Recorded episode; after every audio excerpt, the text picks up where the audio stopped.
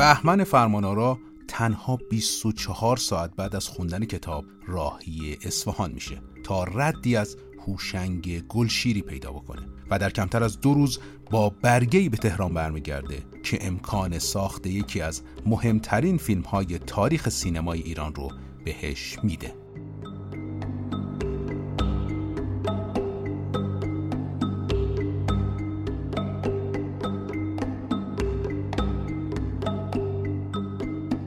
حامی مالی این قسمت از رادیو سانسور نشر خوبه. ما پیشتر هم از نشر خوب برای شما گفتیم، اما این بار میخوام درباره یه مجموعه جدید و هیجان انگیز از نشر خوب براتون بگم. اسمش یک فیلم یک جهانه. اگه علاقمند به رادیو سانسور و سینما باشین، از خوندن کتاب‌های این مجموعه هم لذت خواهید برد. جلوتر از این مجموعه بیشتر خواهم گفت. نشر خوب.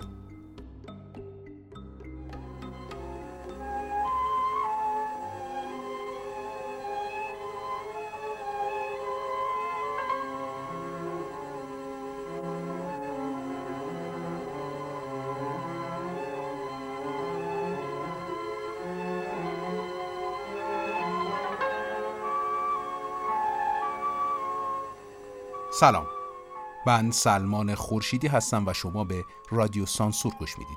ما قصد داریم در هر قسمت از رادیو سانسور داستانها و ماجراهای پشت پرده تولید یکی از فیلمهای تأثیرگذار سینمای ایران رو برای شما روایت بکنیم. این قسمت شازده احتجاب.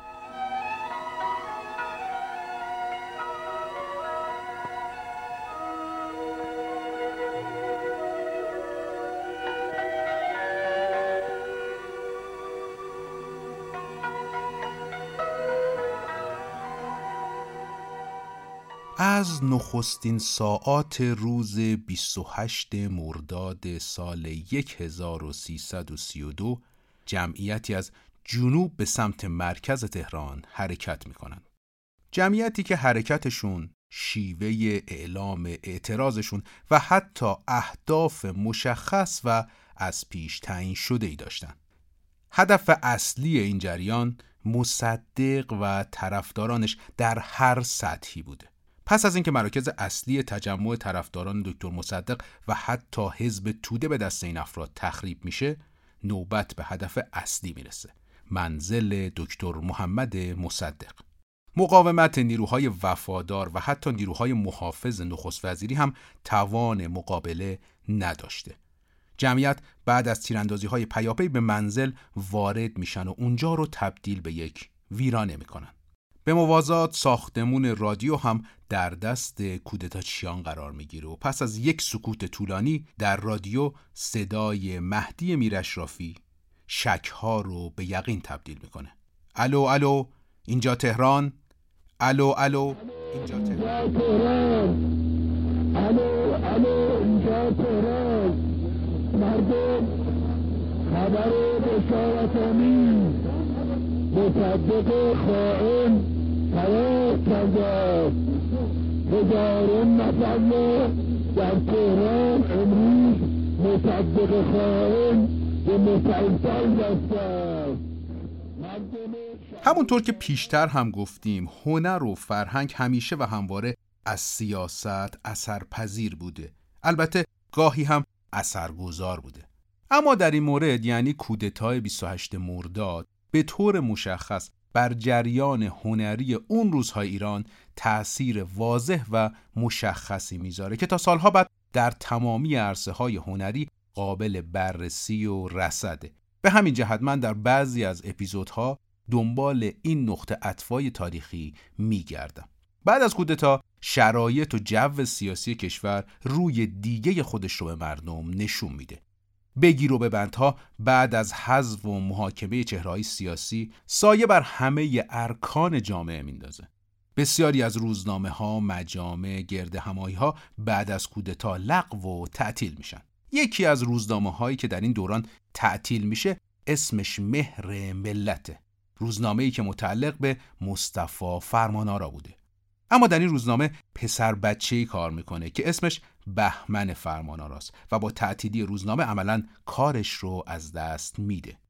اون با انگیزه عجیبی در اون سن و سال به روزنامه میره و اون انگیزه چیزی نبوده به جز گسترش کتابخونه شخصیش، چیزی که خیلی از بچه‌ها اهمیتش رو نمیدونستن، چه برسه به این که بخوان عزمی برای ایجادش پیدا بکنن. بهمن وظیفه تا کردن دستی روزنامه ها رو به عهده داشته و تو هر روز هزار و پانصد تا روزنامه رو تا میزده. بهمن فرمانآرا متولد زمستان و ماه بهمن بوده و به همین دلیل اسمش رو بهمن میذارن. پدر بهمن به دلیل همون سابقه‌ای که در انتشار روزنامه مهر ملت داشته، با چهره‌های به نام اون زمان رفت و آمدهایی داشته و در یکی از همین جلسات بهمن رو هم با خودش میبره. کجا؟ جامعه باربود. جامعه باربود جایی بوده که توسط مرحوم اسماعیل مهرتاش تأسیس شده بوده و پاتوق هنرمندا علل خصوص نوازندگان بوده. خلاصه در اون جلسه اجرایی از ارحام صدر و نصرت الله وحدت رو بهمن تماشا میکنه و یک دل نه صد دل جذب اجراشون میشه. بهمن فرمانآرا از اون روز به بعد مشتری دائم جامعه باربود و تئاتر صدی میشه. تو چرا مرادو با اون پای شکستش بیرون کردی تا بره اینجا و اونجا بشینه و این حرفا رو بزنه؟ من دادم یک صندلی چرخدار براش درست کردم، زنش که مرد یک زن براش دست و پا کردم تا بلکه یک گوشه بشینه، اما مگه بلکن بود؟ ظهر نشده با همون صندلی چرخدارش می اومد، از خیابان وسط باغ میگذشت، بعدم با کمک حسنی از پله ها می اومد بالا. من که صدای قشقش چرخ ها رو میشنیدم میفهمیدم که باز اومده بگه شازده، غلام رضا خان عمرشو داد به شما. بهمن فرمانآرا با همین عشق و علاقه به ادبیات و تئاتر به کلاس سوم متوسطه و مرحله انتخاب رشته میرسه. علیرغم علاقه‌ای که به رشته ادبی یا به قولی انسانی داشته، رشته ریاضی رو انتخاب میکنه. تو شانزده سالگی در حالی که خبرنگار مجله ستاره سینما هست، برای تحصیل به انگلستان میره. برادر بزرگتر بهمن در منچستر نساجی میخونده. همین نساجی خوندن هم به خاطر شغل پدر و تشویق بچه‌ها به مشارکت در اداره کارخانه نساجی پدر بهمن فرمانآرا بوده. بهمن از طریق یکی از دوستان خانوادگی آمار یک مدرسه سینمایی رو در انگلستان میگیره و وقتی شرایط رو مساعد میبینه عزم سفر میکنه. اما خب اون به دنبال کارگردانی بوده، اما مدرسه عملاً مدرسه هنرپیشگیه. اما فرمانآرا اونجا به تحصیل ادامه در همین رشته میده. خب اونجا مواجهه آزادتری با دنیای سینما داره. هم فیلم راحت‌تر میتونه ببینه و هم به صنعت سینما نزدیک تره. به علاوه به افتتاحیه فیلم ها می رفته و صاحبان آثار و بازیگرها رو سعی می کرده تو همین برنامه ها از نزدیک ببینه. ما داریم درباره دهه سی شمسی صحبت می کنیم. اون وقتی به لندن می رسه می فهمه که تحقیقاتش دقیق نبوده و اون مدرسه نه مدرسه سینما بلکه مدرسه هنرپیشگیه. به همین دلیل بهمن فرمانآرا هنرپیشگی رو آغاز می کنه. اما پدر وقتی متوجه این تفاوت، منظورم مدرسه سینمایی با مدرسه هنرپیشگی میشه، همراه با مادر فرمانآرا به لندن میرن. اینجاست که از فرمانآرا میخوان که مدرسه هنرپیشگی در انگلستان رو رها بکنه و به دانشگاه کالیفرنیای جنوبی در آمریکا بره. در این زمان فرمانآرا سر کلاس اساتید بزرگی از سینمای دنیا و آمریکا میشینه و ساخت شالوده نگاه اون به هنر صنعت سینما به نوعی از اینجا آغاز میشه. اینجا فرمانآرا با عشق و علاقه لیسانس میگیره و آماده خوندن فوق لیسانس در آمریکا میشه که با شنیدن خبر تمایل پدر به بازگشتش راهی وطن میشه. بهمن فرمانآرا ابتدا تصور میکرد که از خدمت سربازی معافه، اما به محض ورود به ایران متوجه میشه که مشمول شده و راهی خدمت سربازی میشه. در همین زمان با همسرش از طریق مادر آشنا میشن و نهایتاً با خانم فلورا لبافینژاد ازدواج میکنن. اون زمان بهمن فرمانآرا سودای فیلم سازی داشت. حتی امکانش رو هم از طریق ارتباطاتی که خودش و خانواده‌اش داشتن داشت. اما اون دوره که قبلا دربارش مفصل گفتیم، سینما در قبضه فیلم فارسی بوده، با روحیات بهمن فرمانآرا هماهنگی نداشته. حتی جلساتی رو با دکتر اسماعیل کوشان میذاره، اما نمیتونه خودش رو راضی بکنه که با سلیقه این تهیه کننده فیلمی رو بسازه که علمش رو در دانشگاه یاد گرفته بوده. اینا چه خوندنی داره؟ میدونم، ولی این خودش مشکلیه که چرا این نیاکان همش به فکر مزاج مبارک، سردل مبارک، بواسیر مبارک هستن. یا اگه از اینا خبری نباشه و یکی رو پیدا نکنن که سرشو گوش تا گوش ببرن، چرا سوار می شدن و با اون همه میرشکار باشی، تفنگدار باشی، حکیم باشی، می زدن به کوه و صحرا و می افتادن به جان مرال، پازن، دراج، خرگوش و چه و چه. تازه وقتی خسته و کوفته برمی گردن چرا یکی دیگر رو صیغه می کنن و چرا صبح یکی رو خلعت می دن و یکی رو سر می برن و اموالش رو مصادره می کنن. میگذره تا زمانی که ژان نگولسکا، کارگردان رومانیایی تبار آمریکایی، با دعوت برادران اخوان به ایران میاد. اگه اپیزود قیصر رو شنیده باشین یادتون هست که مسعود کیمیایی دستیار ایشون بوده و تأثیر بسیار زیادی بر نگاه کیمیایی به سینما، علل خصوص تدوین، گذاشته نگولسکا. اما نگولسکا که میخواسته فیلم قهرمانان رو بسازه، دو گروه تشکیل میده. چون پروژه بسیار بزرگ بوده، یک گروه کیمیایی و ریپور و یک گروه بهمن فرمانآرا و جلال مقدم. و خب این پروژه تأثیر مهمی رو در نگاه همه این آدم‌ها که دخیلش بودن میذاره. اما هنوز نمیتونه فرصتی باب میلش برای ساخت فیلمی با همون قد و قواره‌ای که میخواسته پیدا بکنه. فرمانآرا بعد از اینکه از سینما ناامید میشه، ترجیح میده به تلویزیون تازه تأسیس ملی بره و اونجا دنبال رویاهاش بگرده. از سال چهل و هفت تا پنجاه و سه بهمن فرمانآرا در تلویزیون ملی کار میکنه. در اونجا، یعنی تلویزیون ملی، دو برنامه فانوس خیال و جهان سینما رو اجرا میکنه که هر کدوم از نگاهی به بررسی سینما میپرداختن. سپس با رسمی شدن قرارداد شروع به ساخت فیلم‌های مستند در تلویزیون میکنه. چیزی شبیه به فعالیت‌های ناصر تقایی در تلویزیون که در اپیزود ناخدا خورشید مفصل بهش اشاره کردیم. فرمانآرا اونجا فیلمایی مثل نوروز و خاویار، تهران کهنه و نو رو میسازه که به شکل قابل توجهی نگاه خاص اون رو به همراه داشته. فرمانآرا به عنوان کم سن‌ترین فرد عضو شورای برنامه‌ها در کنار افرادی همچون ایرج پزشزاد، حمید سمندریان، جلال ستاری، داوود رشیدی و توصیه حائری میشه. اما سال چهل و هشت رمان شازده احتجاب با قلم هوشنگ گلشیری منتشر میشه. رمانی که سالها مشقت رو از سر گذرونده.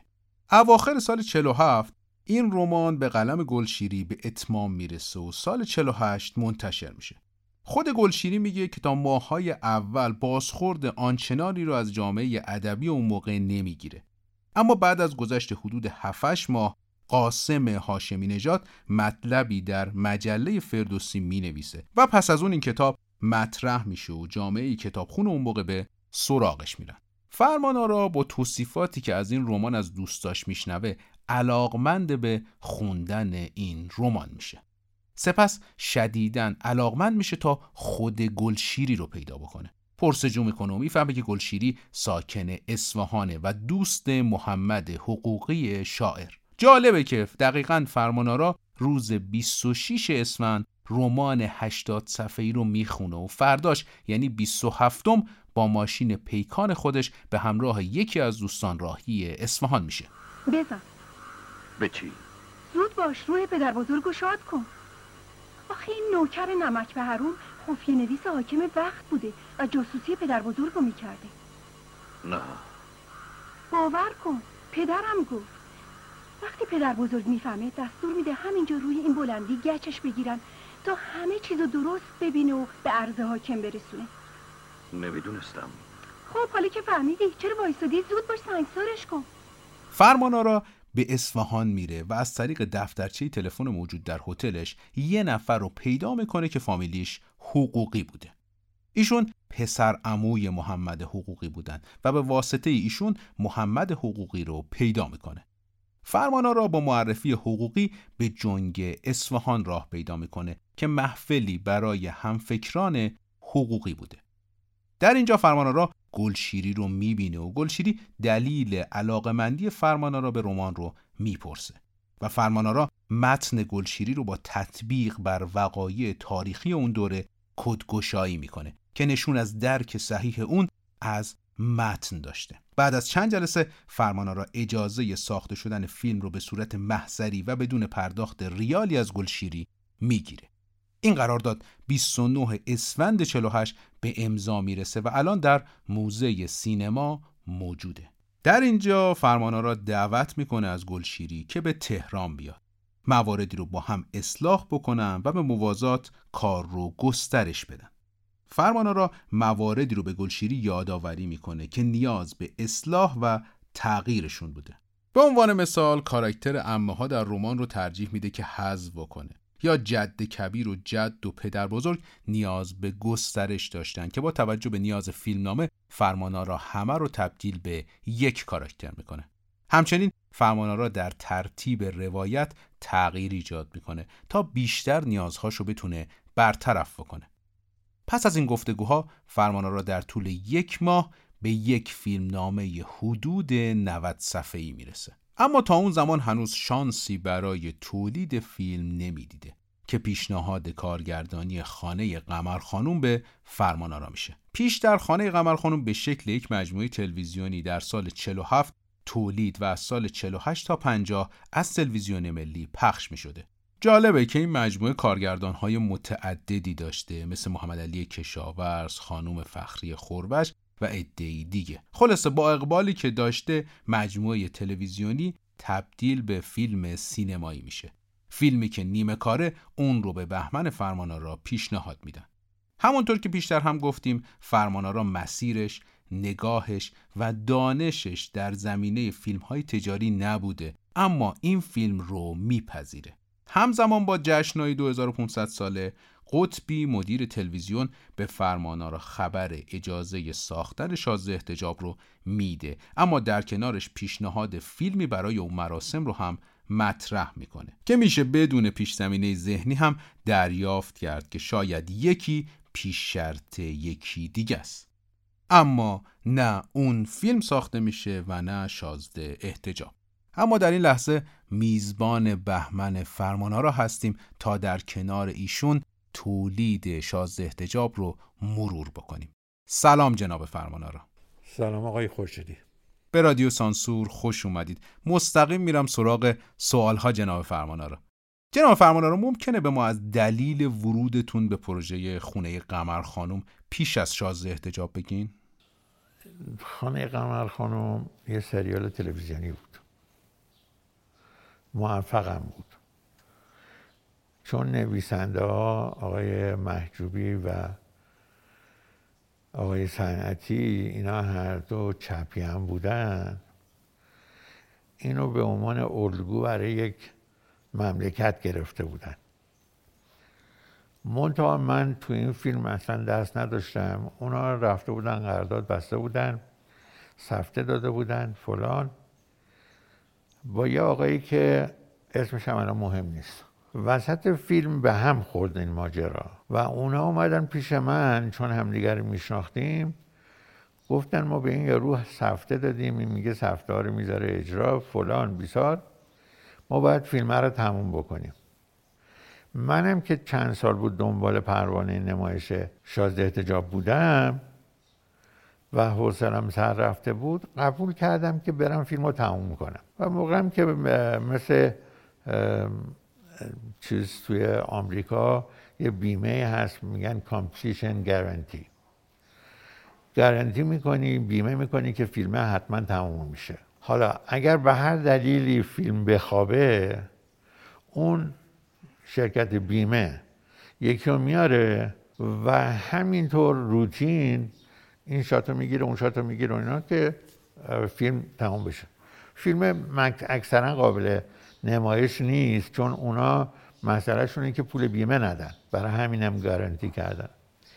ما تو ایران اینو نداشتیم، ولی خب دوستای من که آقای محجوبی دوست من بود و قبلا هم برای توفیق کار میکرد و اینها، این بود که من رفتم و این کارو تموم کردم. به راحتی هم میشد اسممو نذارم ولی اصلا مهم نبود، چون شخصیت‌های تلویزیونی رو شما موقعی که میگیری باشون یه فیلم میخوای بسازی، این شخصیت تو دو سالی که سریال هی نمایش داده شده هر هفته فرم گرفته، اصلا تو چیزی رو نمیتونی تغییر بدی. مردم خانم پروین ملکوتی رو میشناسن به عنوان قمر خانم یا خانم سلیمانی اینا، ولی برای من یه درس مهمی بود و درس مهم اینه که موقع فیلمسازی شما به هیچ دلیلی غیر از اینکه عاشق سناریو هستی و میخوای بسازی فیلم نباید بسازی. و بعد از اون من پشت دستم رو داغ کردم و دیگه نکردم، یعنی حالا فیلمم تهیه کردم، نمیدونم در امتدادشم تهیه کردم، ولی فیلمی که خودت میسازی نمیشه به خاطر پسرمم بیای فیلم کارگردانی کنی. عجب. آی فرمانآرا، تعامل شما با تلویزیون در شازده احتجاب به چه صورت بود؟ ببینید، من شش سال کارمند تلویزیون بودم. دو تا فیلم مستند ساختم که هر دوتا توقیف شد برای اینکه چیزای سیاسی داشت. و من رفتم مدرسه عالی تلویزیون برای اینکه شاید به من اجازه بدن شازده احتجاب رو بسازم. این همزمان شد با جشن دو هزار و پانصد سالگی تاریخ ایرانه و ما گفتن که هر کسی باید یه فیلم بسازه. من چیز کردم، من یه طرحی دادم، بیست و پنج قرن بیست و پنج پادشاه، برای اینکه به هیچ وجه نمیشد اونو ساخت توی یه سال. روزی که به من اجازه دادن که فیلمو بسازم شازده احتجاب، آقای قطبی که بسیار مدیر درجه یکم بود به من گفتش که اعلیحضرت طرح شما رو دیدن، گفتن اون بیست و چهار پادشاه رو ول کنین، رضا شاه رو بسازین. منم چون میخواستم فیلم رو بسازم، فیلم شازده رو بسازم، گفتم چشم و رفتم برای اینکه فیلم رو بسازم. اصلا کسی توی تلویزیون اعتقاد نداشت به اینکه ما داریم میریم این کار رو بکنیم، حتی در وسایلم سر ما خیلی خصت به خرج دادن، تا اینکه مثلا یه مقدار از راشا رو که دیدن، ما یک کرین خواسته بودیم، خودشون کرین رو فرستادن اصفهان، ولی با گروه اولی که ما رفته بودیم نداده بودن. جناب فرمانآرا، کمی ممکنه درباره شیوه فیلمسازی شما بشنویم و اهمیت نظم در گروهتون؟ من خیلی آدم منضبطیم. قبل از اینم که بخوام فیلم رو روز اول کلید بزنم شاید صد بار تو ذهنم اینو ساختم و همینجا سر کار من هیچ وقت تنشن نیست، عصبی بودن نیست. میخوام بگم فضای کاری همیشه پرنشاطه، برای اینکه یه انضباطی توش هست و من یه حافظه‌ای هم دارم که به من کمک میکنه. مثلا اسم اول و دوم کارگرای فنیرم من حفظ میشم تا دو روز اول و همه رو با اسمای خودشون صدا میکنم. فضا فضای که آماده است برای کار کردن. جناب فرمانآرا، امکان داره کمی درباره فضای اقتصادی این پروژه برای ما بگین؟ هم هزینه‌هایی که کردین و هم بازگشت مالیش. ببین، بازگشتش رو من واقعا نمیدونم. دلیلش هم اینه که فیلم مال تلویزیون بود در اصل، اونا گذاشته بودن. بودجه هفتصد و بیست هزار تومان بود. من چند وقت پیش دنبال چند تا چیز میگشتم، بودجه رو پیدا کردم. من سر سناریو هرچی پول به ما دادن که بیست و پنج هزار تومان بود، من اونو چون اون حقوق کتابو بدون دریافت پول کرده بود، من بیست و پنج هزار تومان همش دادم به هوشنگ. ولی موقعی که این فیلمو در سینما کاپری اون زمان که سینمای دو هزار نفری بود گذاشتن، همه شرط بندی کرده بودن که ماکسیموم یه هفته بیشتر نمیمونه رو اکران.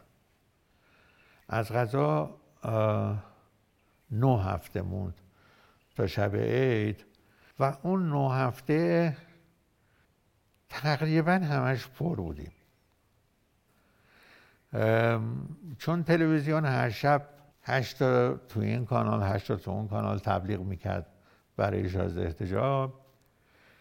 و یه کاری که من شخصا میکنم و همیشه برای فیلمام انجام دادم اینه که من یه هفته قبل از اینکه فیلم بره اکران آپاراچی رو میبرم ناهار و با هم ناهار میخوریم و راجع به چیزایی که من میخوام، مثلا ما یه پیش پرده موسیقی داشتیم، دو دقیقه بود و آگهی‌های کانادا درای نمیدونم اینا تو سینما بود. گفتم آگهی‌ها که تموم شد شما لطف کن پرده رو ببند. اندازه گرفتیم ده ثانیه طول میکشید و این تمام نه هفته برای هر سانس این کار کرد. یه هدیه هم میدادم بابت این که مهم بود که این آدم آخرین واسطه منه با تماشاچی دیگه. و تو بعضی از سینماها برید و اگر همون چیز قدیمی ها باشن این چیز قاب کرده دارن، نامه‌ای که نوشتم و تشکر کردم ازشون اینا، و به همین جهت من خیلی راضی بودم از، یعنی کاری که خودم بهش معتقد بودم انجام میدادم و تحویل گرفتن آپاراچی خیلی مهم بود.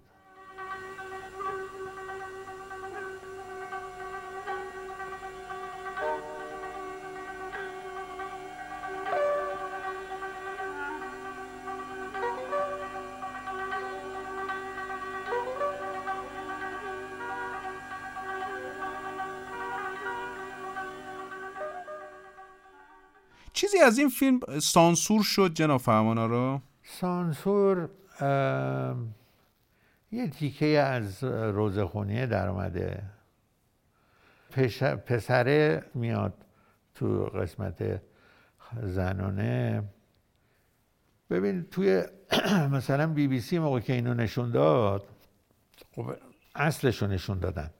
تنها کاری که کردن اینه که که البته با توافق من بود، صحنه‌ای که پسره میدوه توی روزه میاد با این سیستمایی که الان هست یه ذره بلو آپ کردن اون شاتو، بنابراین قسمت بالای تنش دیده میشه که میدوه میاد پیش چیز. یه سری کارهای اینطوری توی اون چیز هست. روز یا اتفاق پردردسری در زمان تولید شازده احتجاب یادتون میاد؟ صحنه روزخونی بود که در یه محلی در اصفهان اینو کار کردیم که صاحبش اینجا رو وقف کرده بود که فقط برای چیزای مذهبی. خب ما خانوما رو گفتیم طبقه بالا، چون یه مثل بالکنی داشت که اونم مسقف بود، مردان پایین بودن، منبر و چیزم اونجا بود. ما اینو گرفتیم، بعد من به چیزا گفتم که مردا گفتم دیگه من با شما کار ندارم، اونا رو رد کردیم بیرون. منم به خانوما گفتم که برای اینکه نمازتون باطل نشه و صورتتون پیدا نباشه این چادر رو بکشین تو صورتتون. ولی خب چون وحید دفعه اولش بود اصلا تو فیلم بود و اینها، یه اشتباهی کرد، ما مجبور شدیم دفعه دوم بگیریم و یکی خبر رسونده بود به آقایون که بیرون از اونجا بودن، یک تظاهراتی شروع شد اونجا. منم این شاتو که گرفتم کات میکردم به مادر بزرگی که بچه رو تو چادرش قایم میکرد و به زنام گفتم که برین. زنها هم رد کردیم، ولی موقعی که کارمون تموم شد از در اصل دیگه ما نمیتونستیم بریم بیرون و این بود که ما از این اصفهان تو محلهای قدیمی پشت اون به پشت اون راه داره، ما رفتیم رو پشت اون یه خونه دیگه یه خونه دیگه و خلاصه چهار پنج تا خونه رو رد کردیم، با یکیشون اجازه گرفتیم اومدیم پایین رفتیم از اون ور. خب این در اون زمان میتونست خیلی اسباب دردسر بشه و من چون مسئله تهیه کنندگی کار و اداره اینا همش دست من بود، ما اون راشارم فرستادیم تهران همون شب که دست ما چیزی در واقع نباشه که بخوان چیز کنه. جناب فرمانآرا، جنس دکوپاج شما تو این اثر خیلی خاصه. انتقالش به مدیر فیلمبرداریتون های حقیقی چطور انجام می شده؟ خب ببینین، چیز نعمت دوست صمیمی من بود و چون دکوپاج طوری بود که فقط من می دونستم که این شاتی که داریم می گیریم کجا میره. سر مونتاژ هم باز من با عباس گنجوی که همه فیلم های منو مونتاژ کرده من بودم، چون میدونستم که نگاه میکنه اینور ما مادر بزرگ رو میبینیم ولی برمیگرده دیگه مادر بزرگ نیست. از روز دوم به بعد هر جایی میخواستیم کار کنیم نعمت گفت خب چی میخوای، چه کار میخوای بکنی فلان اینا و ما من میگفتم و هیچ وقتم هیچ مسئله‌ای نداشتیم. تنها چیزی که برای من مطرح بود چون آمدیم در تهران، نعمت خدا بیامرزتش یه ذره بدقول بود و فیلم که تمام کردیم من به خاطر علاقه‌ای که به نعمت داشتم تصمیم گرفتم برای اینکه رفاقتم رو نگه دارم دیگه باش کار نکنم و همینم در واقع.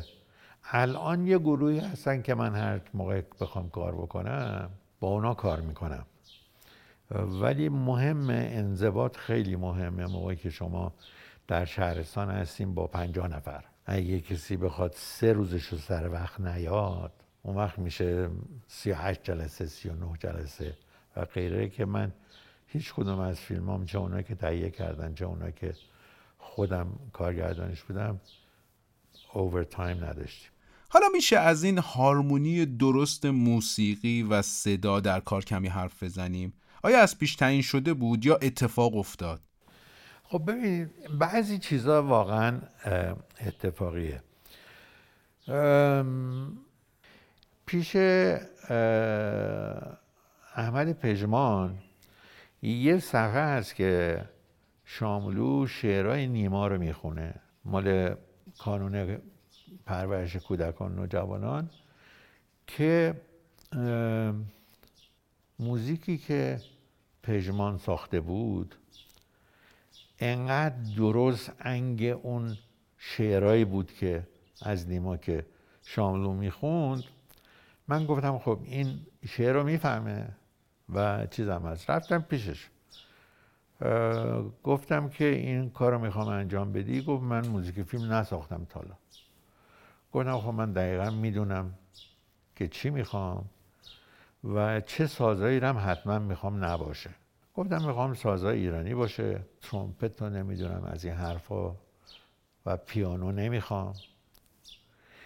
و بعدم هر کدوم از مثلا یه قطعه هست که قطعه فخریه، شاید شش دفعه درست کرد و من دفعه هفتمی رو قبول کردم که اون چیزی بود که میخواستم برای فخری. اگر من نارضایتی دارم از اون فیلم این بود که ما فیلم رو دوبله کردیم، با اینکه خانم خردمند که جای چیز صحبت میکرد و اینا خیلی خوب باحال اینو دوبله کردن. من هنوزم چندشم میشه موقعی که چیز میکنم که صدای دوبله است و صدای خود این آدما نیست، ولی از یه جهاتی هم کمک کرد به اینکه سرعت کار شما دیگه واسه صدا و اشکالات صدا نمیموندیم. ولی من دیگه بعد از اون قسم خوردم که من دیگه فیلمی که بخواد دوبله بشه نمیسازم توی چیز و نساختم. بسیار عالی، بسیار سپاسگزارم از وقتی که در اختیار ما گذاشتین. سلامت باشین جناب فرمانآرا.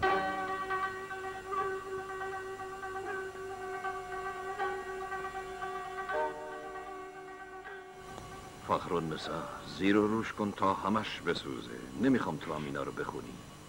آقا اینا خیلی ارزش داره. زیر و روش کن فخرالنساء.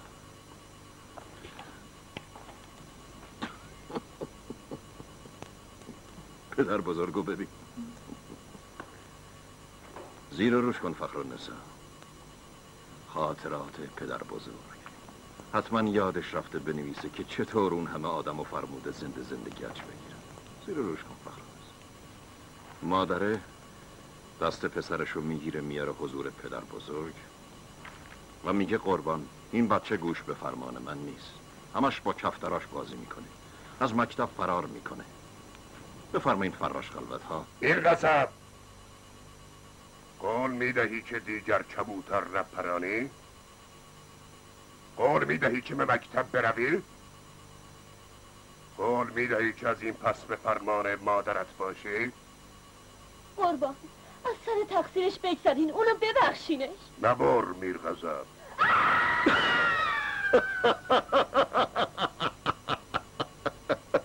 آخه میرغضب هیچ وقت نشنیده بود که نبر. زیر روش کن فخرالنساء. فرمانآرا از اول میدونسته که به اسم شازده احتجاب ممکنه روی خوش نشون ندن. اسم رو به یک گور برای دو نفر تغییر میده. با اسم خودش و هوشنگ گلشیری این فیلم نامه رد میشه. برای بار دوم به جای اسم نویسنده فرمانآرا اسم همسرش خانم لبافینژاد رو به عنوان نویسنده مینویسه که فیلم نامه مجوز میگیره. خیلی جالبه. اونا با هم قرار میذارن، منظورم فرمانآرا و گلشیریه، که اسم و همون اسم شازده احتجاب بذارن. اما بعد از اکران کار هر گونه ارتباطی درباره محتوای فیلم با شرایط کنونی رو رد بکنن و متصلش بکنن به خاندانهای قاجار تا توقیف به خرمنشون نزنه. جالبه در جلسه فرمانآرا به صورت رو در رو از محمد رضا شاه میشنوه که سه بار این فیلم رو دیده و جالبتر این که هیچگاه طعنه‌های پنهان در متن و فیلم رو به خودش نگرفته بوده.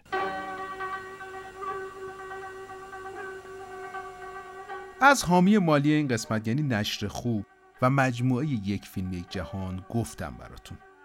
اما اگه بخوام دقیق تر درباره محتوای این مجموعه بگم، تمام کتاب‌های این مجموعه تکنگاری‌هایی درباره فیلم‌های شاخص تاریخ سینما که هر کدوم به نویسنده متخصص و نامداری سپرده شده. این کتاب‌ها میتونن برای مخاطبان علاقمند به کسب اطلاعات بیشتر درباره یک فیلم مشخص و یک کارگردان مفید باشه. علاقمندان به حوزه نقد و تحلیل و منتقدا و دانشگاهی‌ها و علاقمندان به سینما هم مطمئناً از این کتاب‌ها لذت خواهند برد. کتاب‌ها نسبتاً کم حجم و روونه. از این رو میتونه ولع علاقمندان به فیلم‌های مطرح تاریخ سینما رو برای بیشتر دونستن مرتفع بکنه. اطلاعات تکمیلی جهت دریافت این مجموعه رو در توضیحات این قسمت قرار میدم.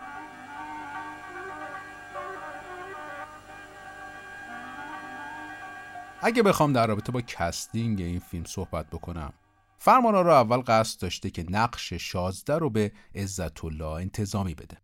اما در این زمان مهرجویی در تدارک ساختن دایره میناست و فرمانآرا میفهمه که انتظامی انتخاب مهرجویی. با مهرجویی صحبت میکنه اما به نتیجه نمیرسه و نهایتا قید اون رو میزنه. به همین جهت مذاکره با جمشید مشایخی رو آغاز میکنه و اون میشه شازده. علی نصیریان که اون زمان بیشتر همراه با انتظامی بازی میکرده پیشنهاد فرمانآرا رو رد میکنه. حالا اگه در رابطه با قضیه انتظامی بگیم، یکی به نفع مهرجویی شد، اما گزینه بعدی فرمانآرا فخری خوروش بوده.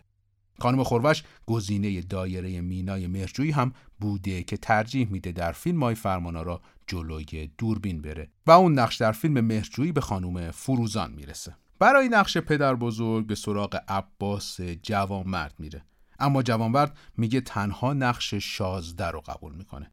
سپس به سراغ ولی‌الله شیراندامی میره که در ذهن فرمانآرا بسیار نزدیک به شخصیت در رمان گلشیری بوده. خانم اولوف هم جزو گزینه‌های اول فرمانآرا بود، چون علاوه بر تسلط بر بازیگری و سواد، پدر بزرگ ایشون از خوشنویسان به نام دوره قاجار بودند که به شخصیت نقشش بسیار کمک میکرد. اما در همون روزهای اول فیلمبرداری در اصفهان، فرمانآرا متوجه عدم تناسب قد خانم اولوف و آقای مشایخی میشه و حس میکنه ایشون بسیار بلند قدتر از کاراکتر رمانند و توازن صحنه ها رو به نوعی تحت تاثیر میذارن. پس با خانم اولوف صحبت میکنه و خانم اولوف هم قبول میکنه تا شخص دیگری این نقش رو بازی کنه. دستمزدشون که سی هزار تومن بوده پرداخت میشه و دنبال بازیگر دیگه‌ای میگردن. نوری کسرایی گزینه بعدی و مقبول بهمن فرمانآرا بوده. آقای فرمانآرا نقش مراد رو اول برای علی نصیریان دیده بودن و بعد از اینکه نصیریان رد میکنه گزینه بعدی میشه جعفر والی. اما والی اون زمان تئاتری در شیراز داشته، پس به سراغ حسین کسبیان میرن. فرمانآرا پیشنهاد طراحی صحنه و لباس رو اول به آیدین آغداشلو میده. آغداشلو هم چند تا طرح اولیه میزنه و قرار میشه تا چند روز دیگه بقیه طرح‌ها رو تحویل بده، اما این کار رو نمیکنه و پیگیری‌های فرمانآرا هم به نتیجه‌ای نمیرسه. پس خانم ملک جهان خزایی جایگزین ایشون میشن. فیلم بردار کار مرحوم نعمت حقیقی بودن، پدر آقای مانی حقیقی که بارها درباره‌شون صحبت کرد. عینکشو زده بود؟ بله آقا، حتی گفتن که فخری جون بی زحمت برو کتاب رو میز بیار. نشست کنار حوض و کتاب خوند؟ نه نه خیر آقا، من کتابو که بهشون دادم گذاشتن رو دامنشون و بازم نگاه کردم. به کجا؟ درست نمیدونم، اون روبرو دخترای سنگی بودن، هم هم فواره هم خیابون، همه یک کلاغ که نشسته بود وسط خیابون و استخون میخورد. به آسمون که نگاه نکرد؟ نمیدونم، من که نرفتم روبرو خانم وایستم. صد دفعه نگفتم حواست باید جمع باشه؟ بعد چی؟ من رفتم تو آشپزخونه که به غذا سر بزنم. وقتی برگشتم پشتم خانم میخواین چراغا رو روشن کنم، گفتن نه، فقط اون پالتونو بیار بنداز روشونم. هنوز نگاه میکرد؟ بله آقا، اما پاشون تو حوض نبود. کلاغ بود؟ نبود. اون تیکه از آسمون پیدا بود؟ نمیدونم. فرمانآرا برای صحنه‌هایی از کارش نیاز به عکس داشته، عکس‌های قدیمی. اون به سراغ آقای تهامی صاحب فوتو تهامی میره.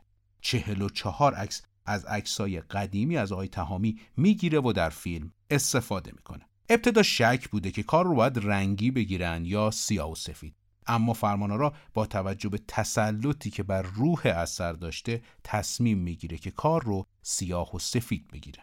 کل فیلم در سی و پنج جلسه فیلم برداری میشه، همونطور که گفتیم در اصفهان. به غیر از آغاز فیلم که در دروس و یه سکانس دیگه هم در خیابون سرچشمه گرفته شده بوده، بقیهش به طور کلی در اصفهان فیلم برداری میشه. بهمن فرمانآرا نه تنها در شازده احتجاب و حتی پس از اون همواره تلاش کرده در همه فیلم‌های خودش زندگی کنه و سینما را نه برای معاش بلکه برای معاشقه انتخاب کرده. شازده احتجاب از اون دسته آثار بهمن فرمانآراست که با وسواس از نقطه ابتدا حرکتش رو آغاز کرده و با تکیه بر شالوده اصلی متن که از آن هوشنگ گلشیری، بر پایه علم و توان فرمانآرا علی رغم مشکلات فراوان تبدیل به اثری جاودان در سینمای ایران شده. این بود ماجراهای تولید فیلم شازده احتجاب.